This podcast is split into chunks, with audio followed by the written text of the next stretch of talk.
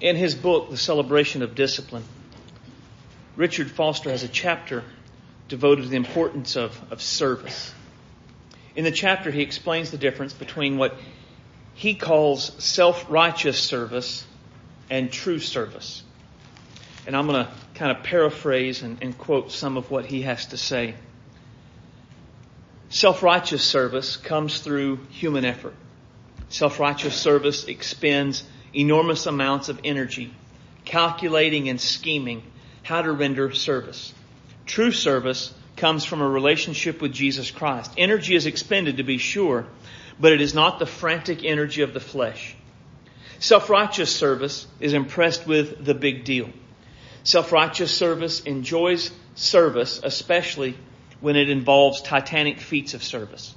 True service finds it almost impossible to distinguish between small from large acts of service. True service welcomes all opportunities to serve, whether they're big or whether they're small. Self-righteous service requires external rewards. It seeks to know people see and appreciate the effort. It seeks and it enjoys human applause. True service rests contented in hiddenness. Now, true service is not afraid to serve in a way everyone sees, but being seen is not the motivation. True service contents itself with the knowledge Jesus has seen the effort, so nothing else matters. Self-righteous service is highly concerned about results. It eagerly waits to see if the person served will return the service. Self-righteous service often becomes bitter when service is not repaid or noticeably appreciated. True service is free from the need to calculate results. True service only cares about serving and delights in the service. Self-righteous service picks and chooses who to serve. Sometimes only the high and powerful are served because it will ensure certain advantages. Sometimes the low and defenseless are served because it will ensure a humble image. True service is indiscriminate in its ministry. It has heard the command of Jesus to be a servant of all. Self-righteous service is affected by moods and whims. It can only serve when there is a feeling to serve. Ill health, inadequate sleep, or other moods and whims control the desire to serve. True service ministers simply and faithfully because there is a need. It knows the feeling to serve can often be a hindrance to true service. True service disciplines the feelings rather than allowing the feelings to control the service. Self-righteous service is temporary. It functions only while there are specific acts of service to be performed. Having served, it rests easy. True service is a lifestyle. It acts from ingrained patterns of living. It springs spontaneously to meet human needs it sees. Self-righteous service is insensitive. It insists on meeting the need, even when to do so is destructive. True service can withhold the service as freely as perform it. It can listen with tenderness before acting. It can serve by waiting in silence. Self-righteous service is the natural way we serve because of our sinful nature. If we are to be servants of Jesus, this kind of service must die. If we are to faithfully follow Jesus and serve in the way He did, we must die to self-righteous service and we must begin to live to true service. Today we're going to look at a familiar story to learn much about being servants of Jesus. Open your Bible to Mark six, verse thirty is where we're going to start. It's page seven hundred sixty-six in your pew Bible. When you find that, I'm going to ask you to stand to honor the reading of God's Word.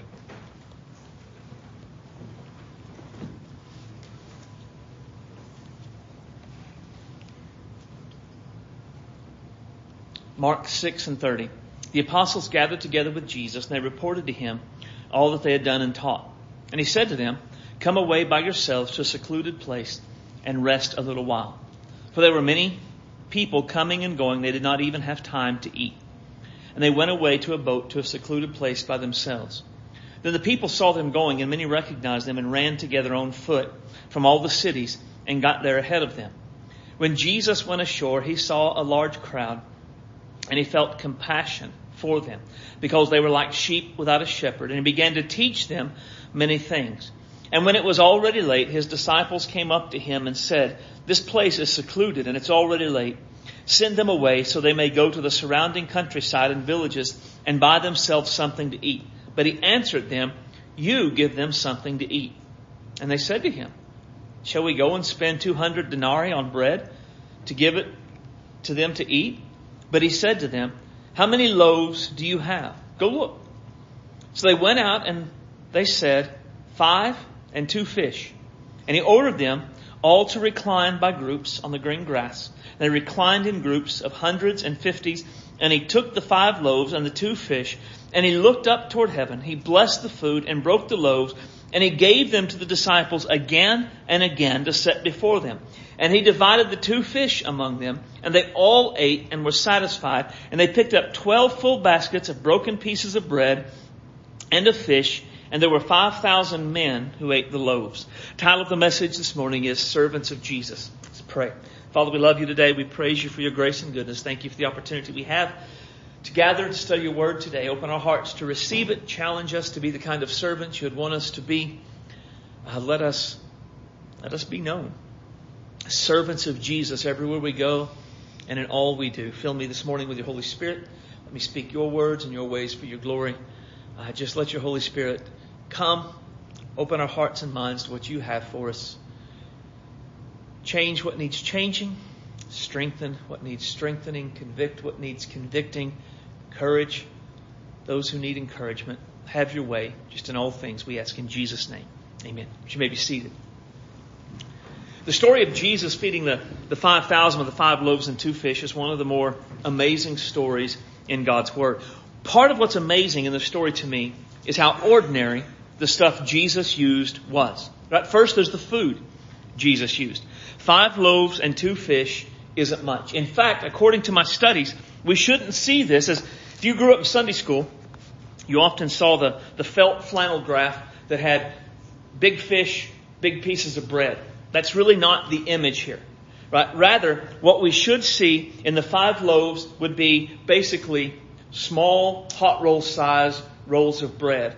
And the fish would be basically the size of sardines, right? So sardine-sized fish. So that's not a lot among twelve grown men, much less among five thousand people. Not only was that not much, it was very ordinary.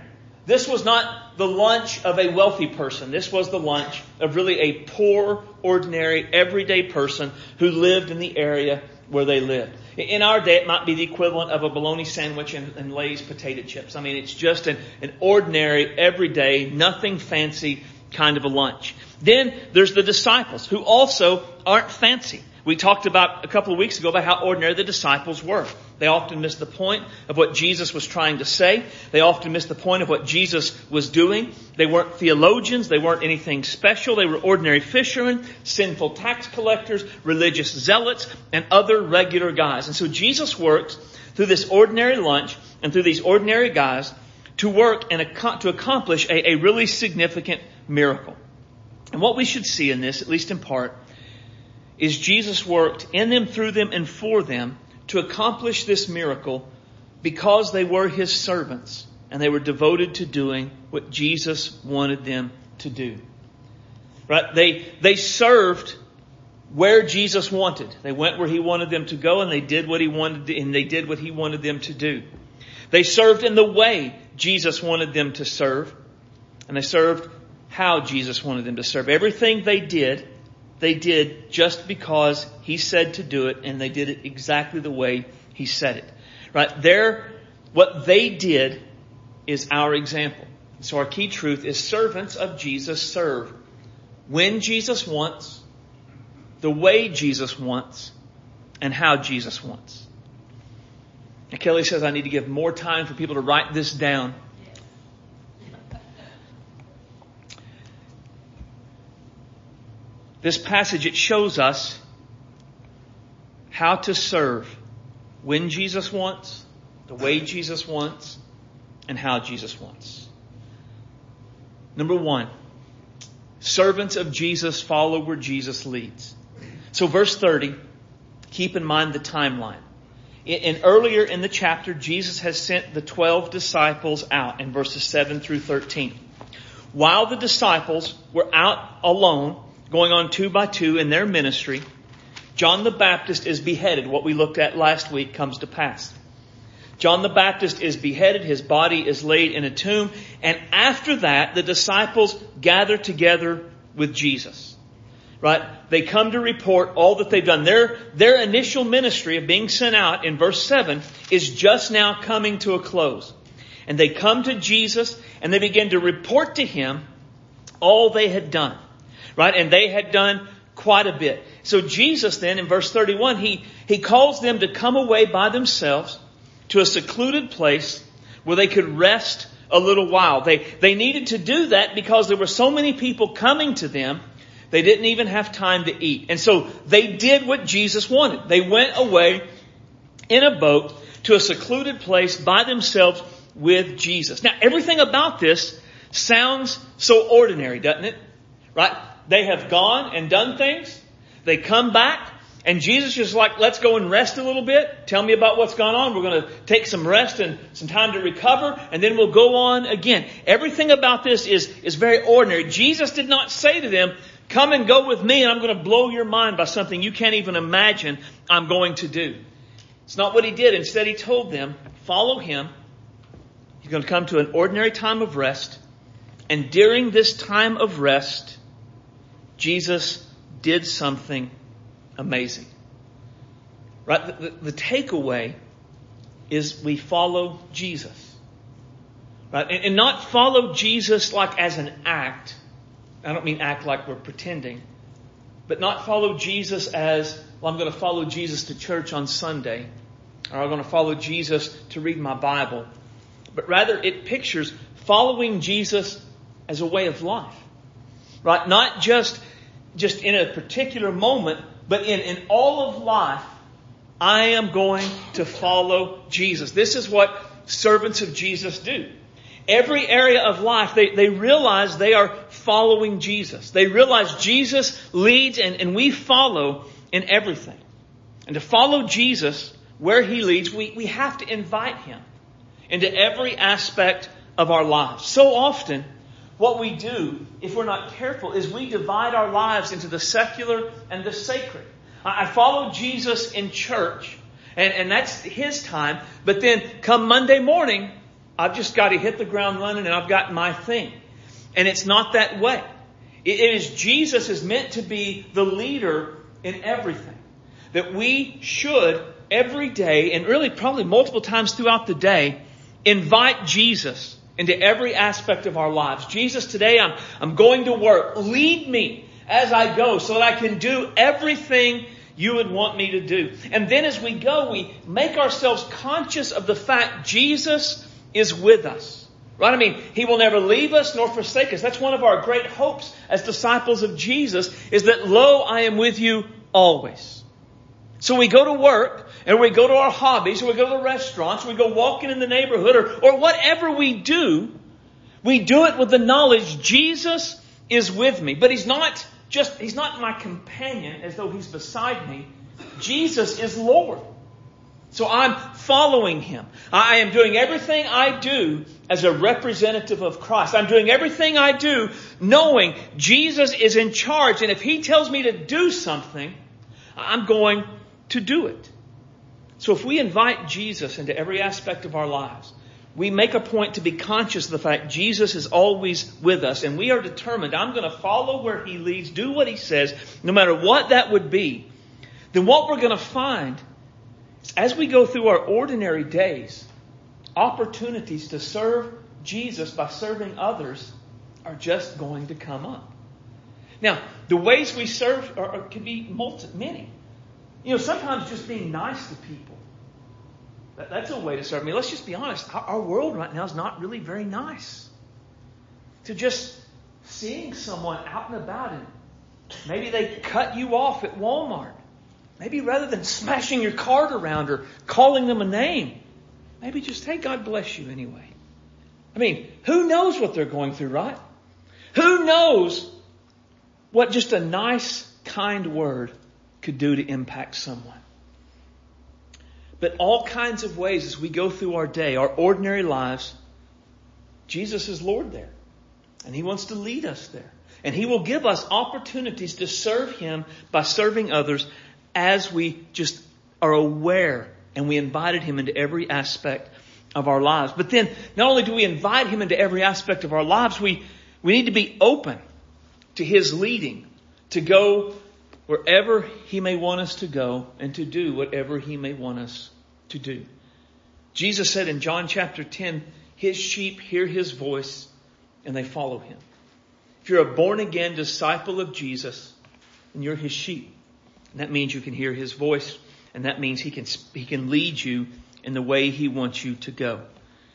So being aware of opportunities that Jesus may, is Jesus leading me to speak to this person? Is Jesus leading me to be kind to this person? Is Jesus leading me to, to serve this person in one way or another? As we listen, as we invite, as we I determine I'm going to follow Him wherever, we soon find Jesus leads us to opportunities. Opportunities to demonstrate to a watching world we are servants of the Lord Jesus Christ. Servants of Jesus serve when Jesus wants, the way Jesus wants, and how Jesus wants. And to do this, we must follow wherever He leads. Secondly, servants of Jesus see what Jesus sees. Now, this is an interesting story. Jesus gets in a boat to go to a secluded place, and the people see them, right? They see the boat going, and so they're, they begin to go where He's headed. Looks like He's going over there. So they're on the land, and they're they're kind of marking time with the boat, going where Jesus is. That's Jesus and the disciples. We we want to be where He's at. And so here He is. He's going to get away. He's taking His disciples, trying to get away, and, and people are coming. His disciples have been busy. They have walked, no telling how far. They have done all of this ministry. They they have not had time to eat. On top of this, John the Baptist has just died. We know from the other gospel accounts, Jesus knows about this. And let's not forget who John the Baptist was to Jesus. On part of it, John the Baptist was the forerunner who went to prepare the way for Jesus to come into the world. But on a different level, John the Baptist was His cousin. So Jesus' cousin has just been killed because he preached about Jesus. And so the disciples have been busy. Jesus is human as well as God. He feels grief and sadness over his cousins dying, just as we would. And he's trying to get away. He is, I mean, it says he is intentionally trying to get to a secluded place by themselves for a little while. But the people see them and follow them to such an extent that when he lands, they're already there. Some are already there. Others follow later. No one would blame Jesus at this moment if he said, y'all go away for a little while. I mean, we just need, give us a couple of days. Meet back here day after tomorrow. We'll, we'll talk. We'll do some things. But to, right now, we just need to be alone. Just us, kind of rest and relax. But that's not what he does. Look at verse thirty-four. When Jesus went ashore, he, he saw a large crowd, and he felt compassion for them because they were like sheep without a shepherd. What Jesus saw compelled him to action. So what did Jesus see that, that we as his servants, we must also see? One, and this is going to sound obvious, but it, it's more intense than you think it is. Jesus sees people. Right? He sees this large crowd. And again, it sounds obvious. Well, of course he saw people, but, but let me explain what he didn't see. Jesus didn't see their sin. Jesus didn't see their failures. Jesus didn't see their sinful desires. Jesus didn't see what he assumed to be true about them. He saw people. Now, keep in mind, these were flawed people, sinful people, people with sinful thoughts, sinful actions, had done bad things. And Jesus, as the omniscient Son of God, knew what they had done. Right? So when he looked at these people, he knew their sin. He knew their evil thoughts. He knew their evil desires. He hadn't heard gossip about it. He knew. He wasn't making an assumption based off the place where they came from. He knew. He wasn't guessing because of their family name. He knew. And despite the fact he knew everything there was to know about these people, including all that was wrong with them, When he looked at them, he saw people. He didn't see the sin. He didn't see the failures. He didn't see their sinful desires. He saw people. This is our example. When we look at the multitudes, we should see people. I'll come back to this. Jesus also sees with compassion. He saw a large crowd and he felt compassion. They had huge problems. They were like sheep without a shepherd. Now, the picture of sheep without a shepherd, uh, it pictures someone helplessly waiting on an enemy to come and destroy them. They had all manner of needs. They had physical needs. They had spiritual needs. And, and they had no idea where to get help from any of these. And when Jesus saw these people and he saw their needs, he saw with eyes of compassion. Compassion is what moved Jesus to care about them. Compassion is what moved Jesus to do what he did. And that leads to the last thing Jesus saw. Jesus saw ways to help. And he began to teach them many things. Isn't that interesting? He sees they have needs and he begins to teach them many things. Now, over and over again in the Gospels, Jesus goes places, crowds come around him, and Jesus doesn't do the same thing with every person. Jesus sees some people that need teaching, and so he teaches them. And he sees some people who need healing, and so he heals them. And he sees some people who need feeding, and so he feeds them. And he sees some people who need deliverance, and so he delivers them. And what we have to see in this is Jesus treats these people as individuals. This is true even in what he taught. Jesus realized different people were in different places spiritually. And so his his teaching reflected this. He taught different things depending on the different needs of the people. He didn't try a one-size-fits-all approach to ministry. He focused on them as individuals and helped them with their individual needs. Those who needed to be taught were taught. Those who needed to be healed were healed. Those who needed to be fed were fed. Those who needed deliverance were delivered. What do we see as we look at the multitudes around us? Because unless unless we're hermits who only get out of our cave to come to church on Sundays, we see multitudes every day. If you go to Walmart, there's multitudes.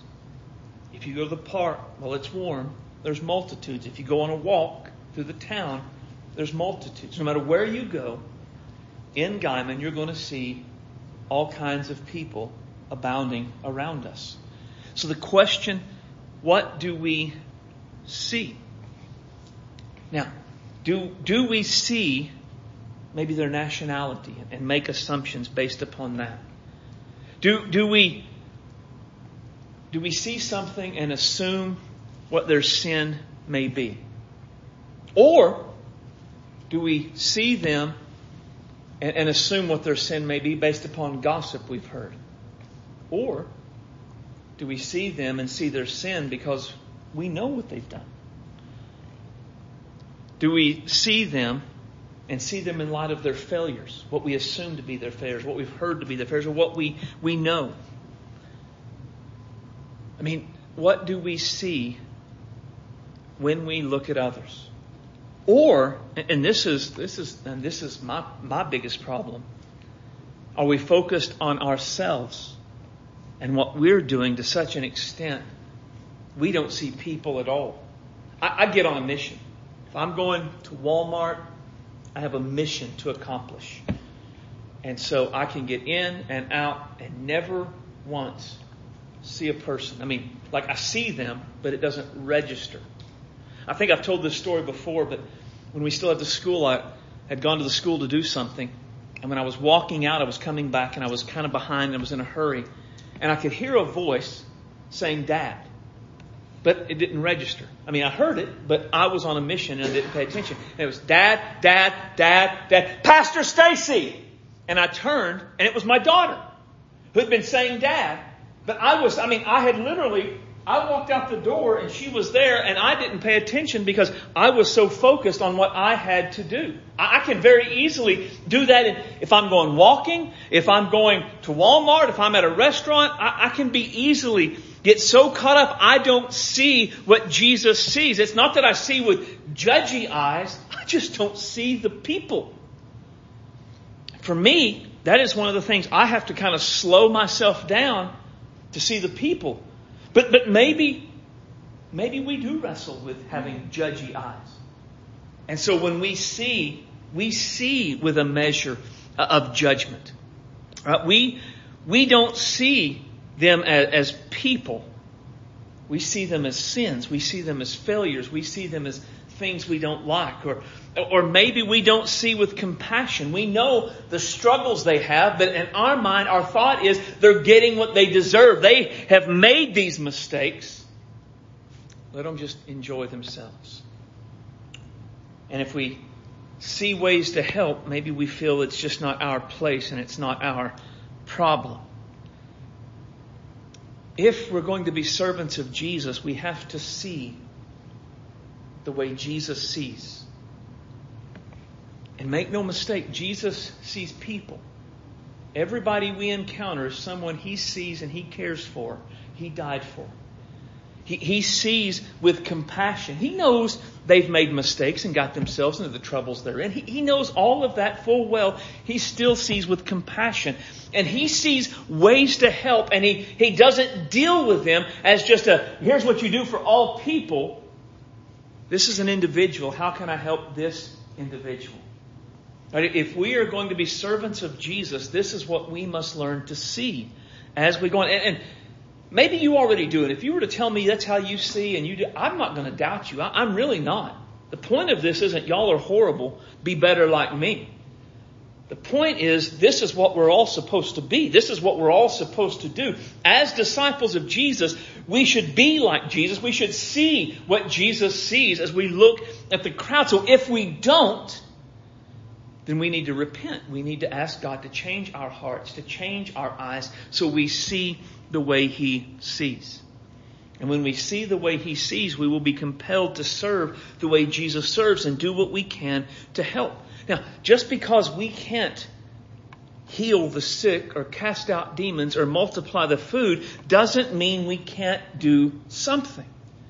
And what we can do, we should do.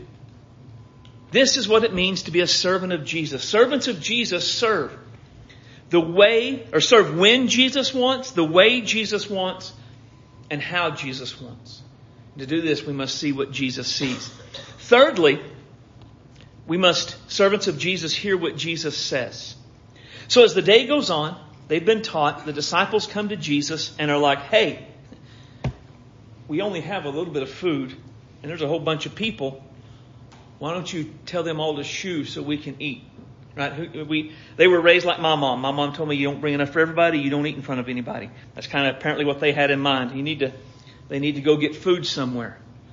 Can't eat in front of them. So Jesus... They, they, they're like, you need to send them away. There's nowhere to get food. I mean, other than the village, there's no pizza delivery. There's nothing they can do uh, to have food brought to them. People probably don't have money for food. And there's only the five loaves and, and the two fish, nothing more. So the disciples go to Jesus. He tells them, to, they tell him to send them away so they can go back and get the food. But notice what Jesus says to them. Verse thirty-seven, you give them something to eat. Now, here's the deal. Jesus knew they didn't have enough to feed the crowd. Now, not even without being omniscient, Jesus had common sense. Common sense says five loaves and two fish is a very small meal for twelve full-grown men, thirteen counting Jesus. It's certainly not enough for five thousand men plus women and children. Jesus knew the amount of food they had with them. Even if every disciple had a full lunch themselves, the lunches of twelve people can't feed five thousand men plus women and children. So why did Jesus tell them, you give them something to eat, when he knows they don't have enough? Well, John's gospel tells us it's because Jesus already knew what he was going to do. He already knew he was going to work through the disciples, through that small lunch, and he was going to perform an amazing miracle. You and I are surrounded by people with all kinds of needs. Some are enslaved to sin. Some are deceived by the devil. Some are beat up by the cares of life.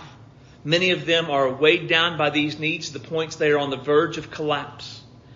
And what we what we find in God's Word is Jesus expects us to do what we can to help them, to meet those needs. Disciples of Jesus, servants of Jesus, are expected by Jesus to do what we can to meet the needs of those around us, just like Jesus did. Jesus expects us to have something to give to those in need. When we see people around us drifting aimlessly in life, we should hear Jesus say to us, "You give them something." When we see people enslaved to sin, we should hear Jesus say to us, "You give them something." When we see someone sliding back in their relationship with Jesus, we should hear Jesus say, "You give them something." When we see a need we have the ability to meet, we should hear Jesus say, "You give them something." Now, something about this is, in as with them, probably what we have isn't enough.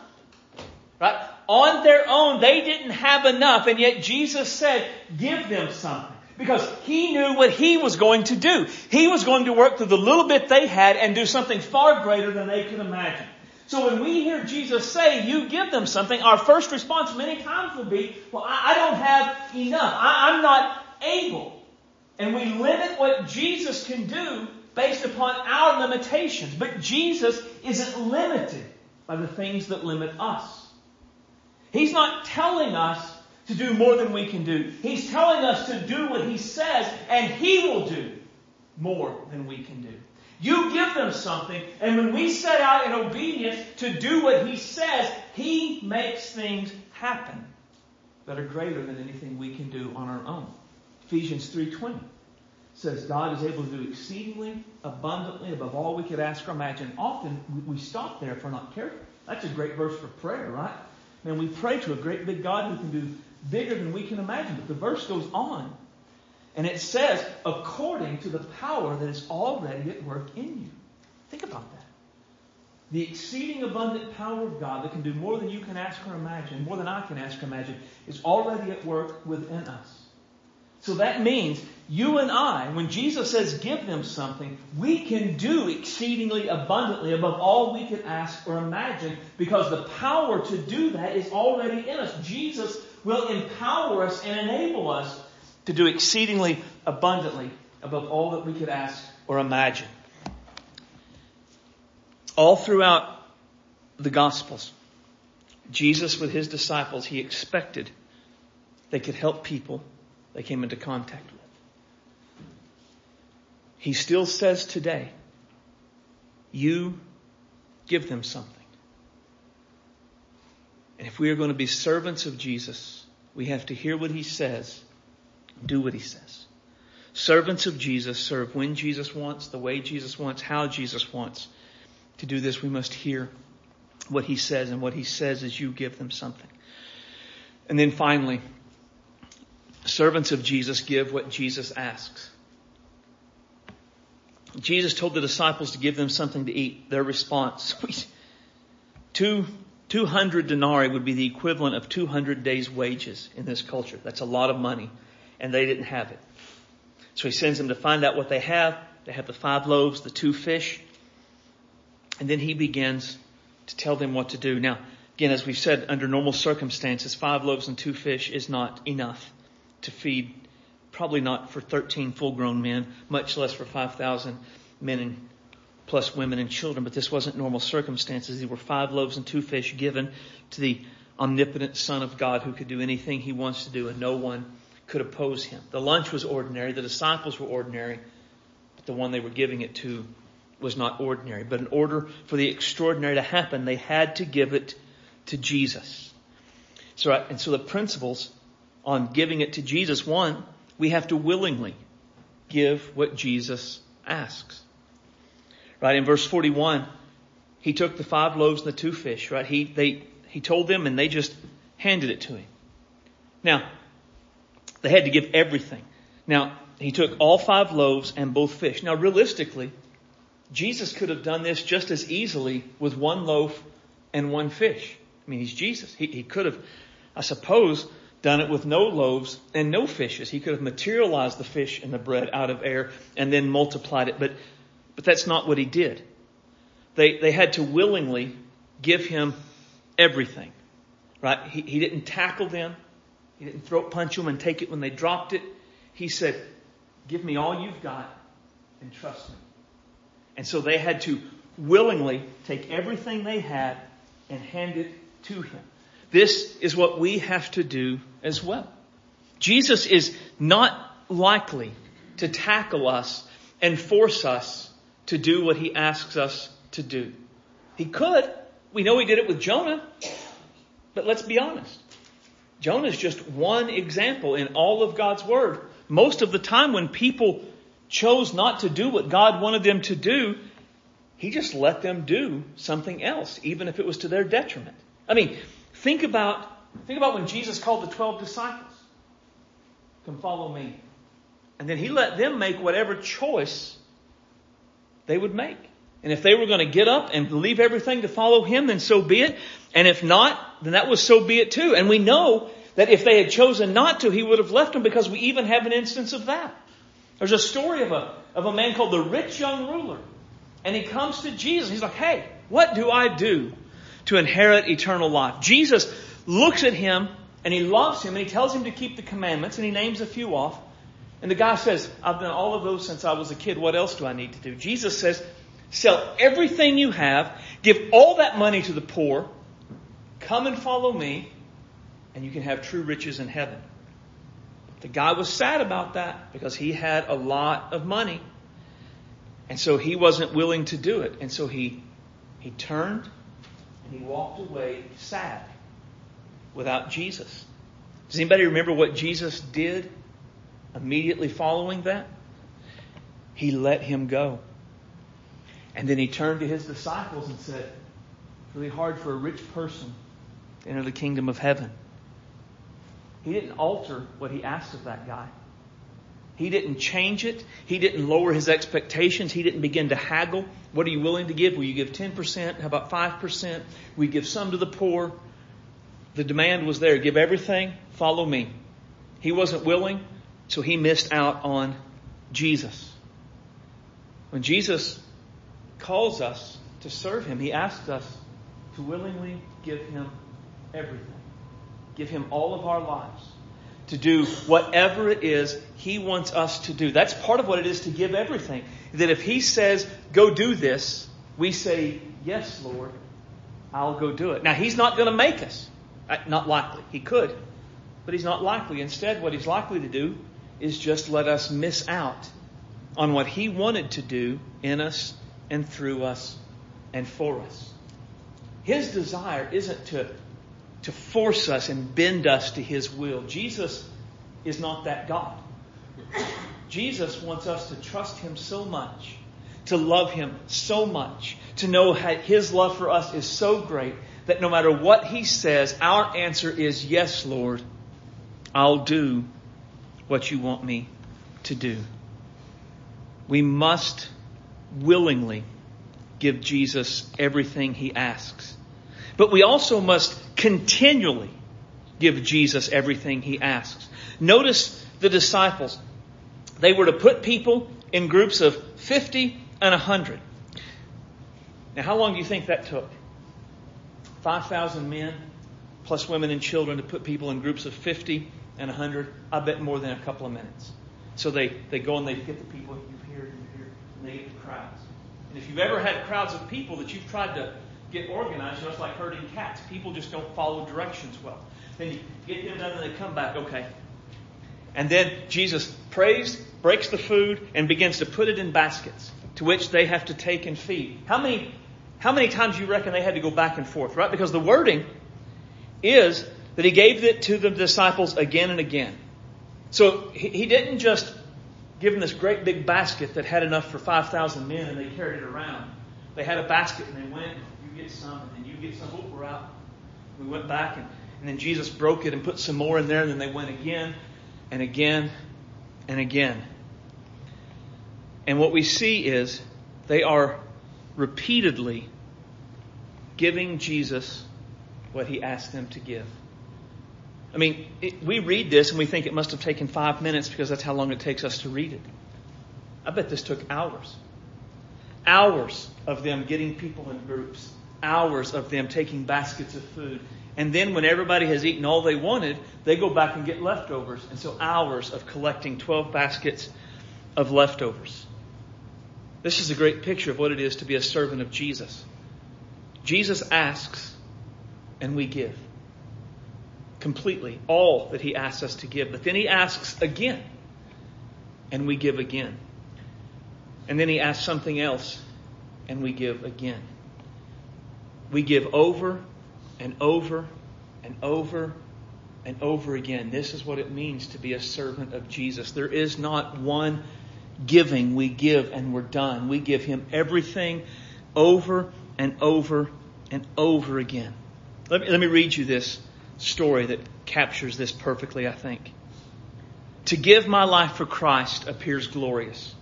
To pour myself out for others. To pay the ultimate price of martyrdom. I'll do it. I'm ready, Lord. To go out in a blaze of glory. We think of giving our all to the Lord is like taking a thousand dollar bill and laying it on the table. Here's my life, Lord. I'm giving it all. But the reality for most of us is that he sends us to the bank and has us cash the thousand dollars for quarters. And we go through life putting out twenty-five cents here, fifty cents there. Listen to the neighbor kid's troubles instead of telling him to get lost. Go to a committee meeting. Give a cup of water to a shaky old man in a nursing home. Usually, giving our life to Christ isn't glorious. It's done in little acts of love. twenty-five cents at a time. It would be easy to go out in a flash of glory. It's harder to live the Christian life little by little over the long haul. It would be easy to die as a martyr. I, I, I'm truly, to the best of my knowledge, I'm not afraid of death. I'm, I'm certain I'm saved. I'm going to heaven. Deny Jesus or die. But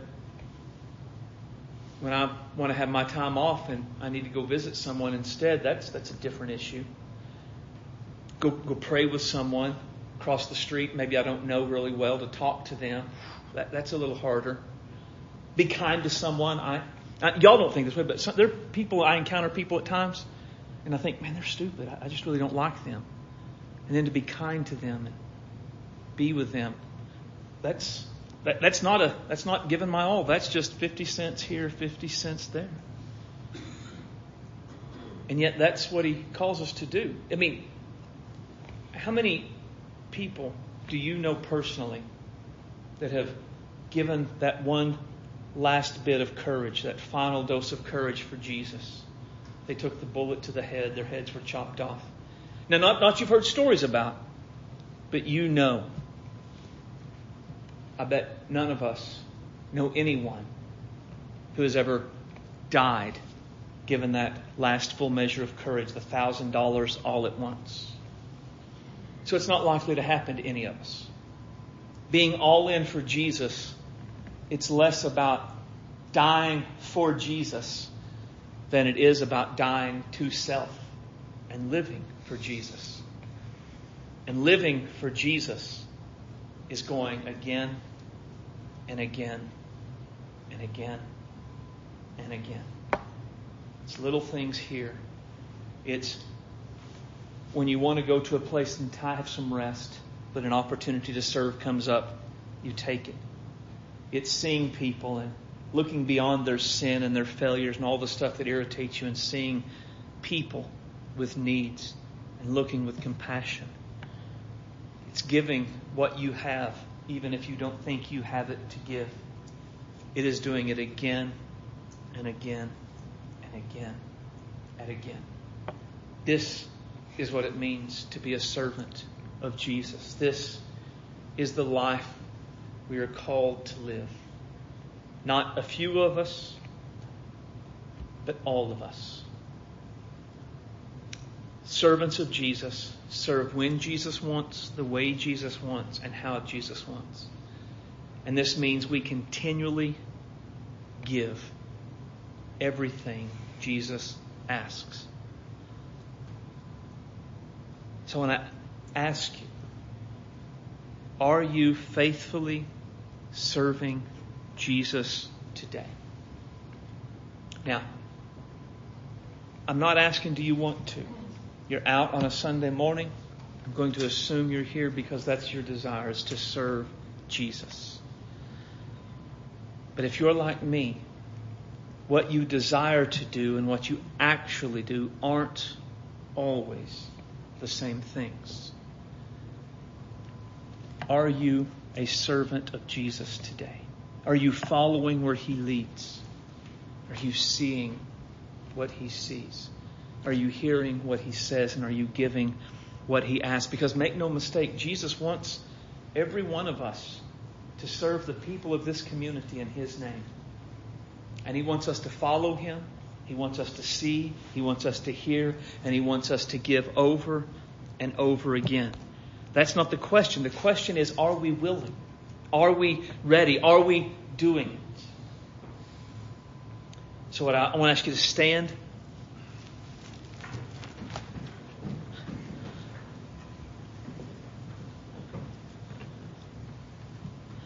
And I want to ask you three questions to answer honestly on your own. Number one, am I faithfully serving Jesus in the ways we've talked about today?